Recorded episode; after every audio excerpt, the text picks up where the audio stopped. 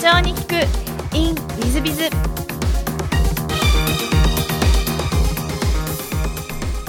ィズビズの新谷です。先週の続きをお聞きください。そうしましたらレジオン様の今の授業を少しお教えいただきたいんですが今どんな授業を今手掛けていらっしゃるんでしょうか？今やらせていただいている事業はですね先ほど言ったその登録ヘルパーの派遣事業を訪問介護事業と言います。でその訪問介護事業をプランニングする仕事がやはりケアマネージャーさん聞いたことあると思うんですけどケアマネージャーさんの派遣業。と先ほど申し上げた介護タクシー。で介護タクシーに関しましては北は川崎南は三崎の三崎口の方ですね。やってますので県下では営業エリアでは神奈川県下ではナンバーを自負してるんですが介護タクシー事業。とは福祉用具ですね。あの介護ベッド。車椅子それに付帯するものをお貸しする福祉用具事業。あとはですねあの1日ご自宅にいる方でやっぱりこの日はちょっと自宅から出たいなっていう方がいらっしゃれば、まあ、お預かりするデイサービス事業。あとはですね、まあ、新規事業として、まあ、ネットを使った福祉用具の中古販売を行っております。なるほど、まあ、介護関連を手広くやってらっしゃるわけですが、えっと、将来の構想というのはどういうふうにレジオンさんはお考えでいらっしゃいますでしょうか、まあ、我々勝手な予想をしてましてやはり社会保障っていうのは今後伸びるのは難しいというふうに踏んでいましてまあ、我々たまたま介護タクシーというものが、まあ、介護とタクシーというのは介護に関しては社会保障事業としてもう皆様からお金を頂戴するんですが、え、タクシー事業に関しては完全運賃事業ですのでいわゆる保険外収入で運営させていただいています。で保険外収入っていうのは今後社会保障が削減されていく中で伸びていく分野だと思いますのでその社会保険外という事業を今後会社の柱として伸ばしていきたいとその中で今先ほど最後に述べた、まあ、ネットを使った、え、福祉用具の中古販売を、えー、会社の軸にしていきたいなというふうに思っております。なるほどまあ、将来性があられる事業をやってらっしゃる森社長さんでいらっしゃいますがちょっと別の質問をさせていただければと思うんですが、まあ、好きなもの好きなことのご質問でワイン好き読書好きということで、えー、ワインお好きでいらっしゃるんですか？8年ぐらい前にあのフラッと寄ったワインバーに、まあ、ワインがお詳しい当然ソムリエさんみたいにいらっしゃるんですけどその方に少しずつ教えてもらってるうちにあワインにも歴史があるんだなとかやっぱりその産地によって味が違うんだなっていうことを知った時にあこれは美味しいっていうことであの値段とかそういった詳しい部分っていうのはなかなか難しいんですけども、何が好きですかっていうとワインが好きというのは間違いありません。はいなんか大変あの森社長らしいスマートで高尚なな感じでいらっしゃるんですが。でもう一つが読書好きでちょっとこれ座右の銘につながるんで座右の銘の方の差を先に行きたいんですが、はい、相当本を読まれてその中から座右の銘を選ばれていらっしゃるということで太宰治、えー、芥川の三島由紀夫石原慎太郎などなどなどあ外人の方もいっぱいいますがトルストイドストエスキーなど私も知ってる方がいっぱいいますがその中で、えー、座右の銘を2つ選んでいらっしゃいましてこれがちょっとかっこいいんですがアンドレ・ジット「地の糧」私知らないんですがそういう作家がいらっしゃるんですか？あの昔石原慎太郎さんとか三島由紀夫さんの時代に流行った小説家らしくてですねその時代の作家さんの対談とか見て必ず出てましてそれで昔こう古本屋さんで買ってあの有名なフレーズらしいっていうことでメモしただけなんですけども、でも最近でもやっぱりそういったアンドレ・ジットさんのことを引用する方もいらっしゃるのでその文学とか文芸の世界では有名な人らしいんですね。いや森社長あのリスナーの皆さん方ご存じないと思います。が森社長はあの私、まあ、あの毎月毎月いろんなご相談乗らさせていただく立場なんで、えー、まさかそんな高尚な感じとは、まあ、思ってなくてですねすごい話なんですがでその中からですね夕暮れを一日がそこに死んでいくのだと思って眺め朝明けを万物がそこに生まれてくるのだと思って眺めよというのがですね座右一つ目の座右の銘だということでこれどういうふうに解釈すればよろしいでしょうかね。全てがですねあの幼少期につながってしまうんですけどもやっぱり姉が障害を負っていてやっぱり自分のように青春を謳歌したり恋をしたり悲しみを持ったりっていうすることができなくてですねやっぱり日々こう万物がこう日が昇って沈んでいくっていうのは生命のなんか生まれ生と死っていうところがあるんですけどもそういった部分をこう体感することができる幸せですとかぱり全てを先延ばししないでその日に完全燃焼できる喜びを持って生きていきたいなっていうのを姉を通じて感じてしまったのででたまたまアンドレ・ジットさんの「地の過程」を多分大学生ぐらいだと思うんですけど読んだ時にやっぱり姉の件で悩んでたまあ、将来自分が何をしようかなって悩んだ時にすごい刺さったんですね。やっぱり経営者になりたいでもなれないという時にやっぱりなろうと思った時には日々後悔をしたくないっていうのがそのフレーズから出てきたってことです。いやまあ大変かっこいいんであのもともとスマートな社長さんでいらっしゃるんですが大変かっこいい感じでワインとこれが来てちょっと高校時代の話がちょっと随分違うなっていうギャップを感じてるんですがもう一個だけあのこれもちょっとですねあの、まあ、森社長らしいんですが岡本太郎のあの自分の中に毒を持てダメになる方マイナスを選ぼうと決意してみるといいこれは何でこれを選ばれたかというのをお聞きしたいんですけども。あの僕はやっぱりその激しい作家さんとか生き方がこう何ですかプラスからマイナスに振り幅がある方っていうのは非常に興味があって岡本太郎さんに関しては絵がすごいこう原色でなんでこういう絵を描くんだろうとか。で幼き頃テレビを見てると芸術は爆発だっていうイメージしかなかったのでたまたま岡本さんの書籍を見た時に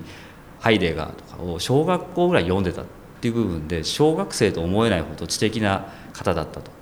まあ、そういった部分でいうと岡本太郎さんってどんな人なんだろうって読んでいくとやはりこういろんなこう苦しみや悲しみがあった時にやっぱり自分自身が完全燃焼で生きるためにはやっぱり自分っていう座標軸を持ってそれがたとえマイナスであってもそこに飛び込まないと成功はないっていうことを自分の人生を通して芸術を通して表現されてるっていうのを本で知った時にああやっぱこういう生き方って素敵だなと思ってですね、まあ、他の人は選ばないのかもしれないですけどもともと前代未聞って言われてるとこから始まってるので、まあ、それがつながってるのかそういったことにあまり恐怖心がなくてですね。他の人はこれ絶対できないよとか儲からないんじゃないかっていうことをもう自分にとってはマイナスでもやる価値があるってものは飛び込んだ方がいいっていうふうにこの言葉でこう勇気づけられてますね。なるほど。あの森社長のあの写真もしよろしければこのリサーの皆さん方インタビューの後見ていただいて アンドレ・ジットとワインはですね森社長のイメージ通りなんですが見た目なんですかちょっとあのなんですかね森社長の内面の部分はこの岡本太郎のダメな方マイナスを選ぼうと決意してみるといい側かもしれないですね。そのギャップがなんかちょっと素敵な社長様でいらっしゃいますので ぜひ写真も見ながら聞いていただけると嬉しいなと思うんですけども。いやもう素晴らしいですね、えーと、最後になるんですが、えーと、この番組経営者向け、えー、全国の社長さん向けもしくはこれから起業する方向けの番組でございまして、えー、よろしければ企業社長の成功の秘訣をお教えいただけたらなと思ってるんですけども。まあ、私が成功してるかどうかっていうのは、まあ、死ぬ最後に分かるとかっていう人もいると思うんですね。で僕自身も成功には人それぞれ形があると思ってます。やっぱりあの社会的に名誉がある形になりたければこういった社長さんの形があるでもやっぱり自分自身でああやってよかったと思う形であればこういう社長さんになると。やっぱり自分の中の成功という軸を決めていただいてそれが例えばマイナスであってもぶれないでやっていただくっていうのが成功の秘訣なんじゃないかなと思います。なるほど。ありがとうございます、えー、大変勉強になりますしちょっと私も勉強しなきゃなと真似しなきゃなと思います、えー、本日は、えー、リサの皆様あお忙しい中お聞きいただき誠にありがとうございました。ぜひ皆様のご参考にしていただければと存じます。森社長様ありがとうございました。ありがとうございました。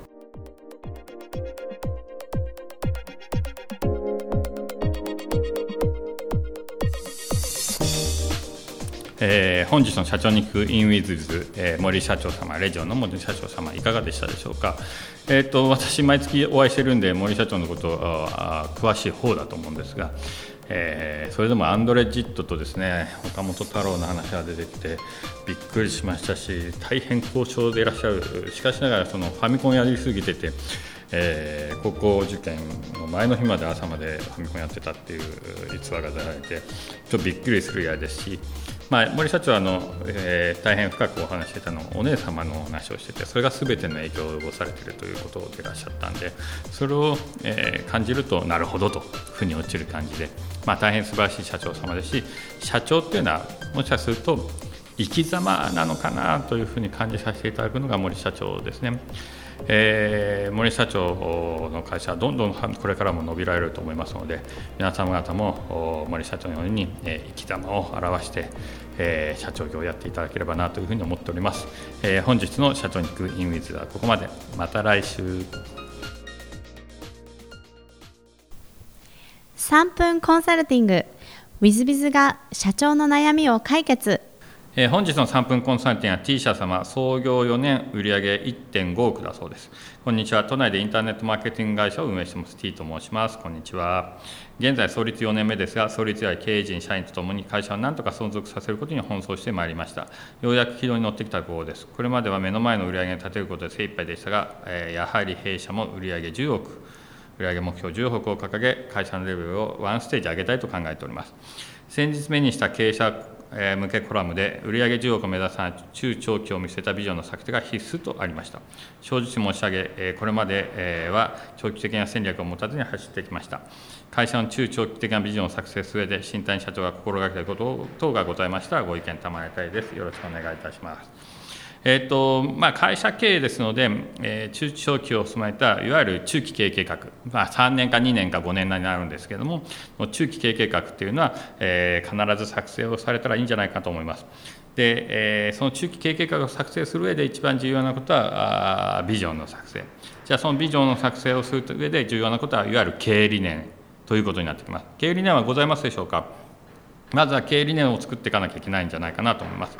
先日お聞きした松下幸之助のお話を聞いてきたんですが松下幸之助は、経営理念と人が生きる環境づくり社員たちが生きる生きやすい働きやすい環境づくりと、えー、戦略戦術の駆使遂行だの3つをですね松下幸之助は言い続けてたんだということをおっしゃってらっしゃいます。えー、ということはいわゆる、えー、3つ目の戦略戦術の駆使というのはいわゆる計画を立てそれをちゃんと遂行するかどうかというお話になってこようかと思います。そういう意味で、えーまあ中、中長期を見据えたビジョンがないと計画にもなりませんし経理念がないとビジョンの作成にまでいかないわけですから、え、そういう意味でビジョンというのは大変重要なんじゃないかと思います。でまたそのビジョンを作る上で大変重要なのは、えーと、御社のいる環境ですね。まあ、インターネットの世界大変環境が大きく毎日のように変わっている。えー、Google さんがアルゴリズムを変えたりいろんなことが起こって どんどんどんどん進んでいく、まあ、この時代ですと IoT とか AI とかビッグデータとかさまざまなことが出てきておりますのでそういう意味で環境を見据えて、えー、ビジョンを作成しなきゃいけないんじゃないかなというふうに思います。えー、私が前にいた会社で指導されたことは、えー、まあ過去の、まあ、事業の成功要因を見てじゃあその過去の時代背景を見てそして今の時代背景未来の時代背景を見て、え未来の成功要因を探っていくという手順で中期経営計画を策定すべきだという指導を受けてまいりました、まあ、そういう意味でビジョン策定には、え環境というのをですね見据えて、え作られることが、え重要なんじゃないかなと思います。えー、ぜひ中期経営計画も含めて、えー、お作りになり、えー、売上10億を達成していただければというふうに思っております。え本日の3分コンサルティングはここまで。また来週。